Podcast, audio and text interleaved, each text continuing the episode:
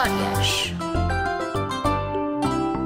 Olá, meus amigos. Eu chamo Miguel Horta, sou contador de histórias, mas também sou gostador de histórias e também gosto muito de poemas, sobretudo aqueles disparatados, que é que está para ouvir esta hora, poemas sérios, francamente. Então, hoje quero-vos falar de um poeta que, eu, que já morreu, que era também um grande artista, chamado Tossan e vou dizer alguns disparates deles. Espero que possa dizer, não, não vou dizer palavrões, mas vou dizer palavrinhos, pode ser. Então vamos lá a isto. A menina da gata e a gata da menina. Uma menina encontrou uma gatinha muito limpinha, muito boazinha e muito bonitinha. A menina ficou logo muito amiga da gatinha e a gatinha muito amiga da menina.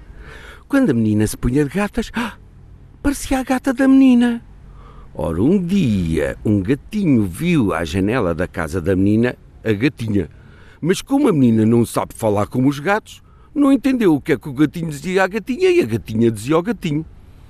Miau, miau. Era o que o miau dizia à gatinha. Rinhau, nhau, rinhau, nhau. Era o que a gatinha dizia ao miau. Até que um dia a gatinha teve quatro gatinhos.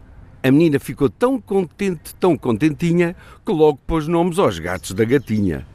A um pôs Popó, ao outro pôs pipi, ao terceiro cocó e ao quarto xixi.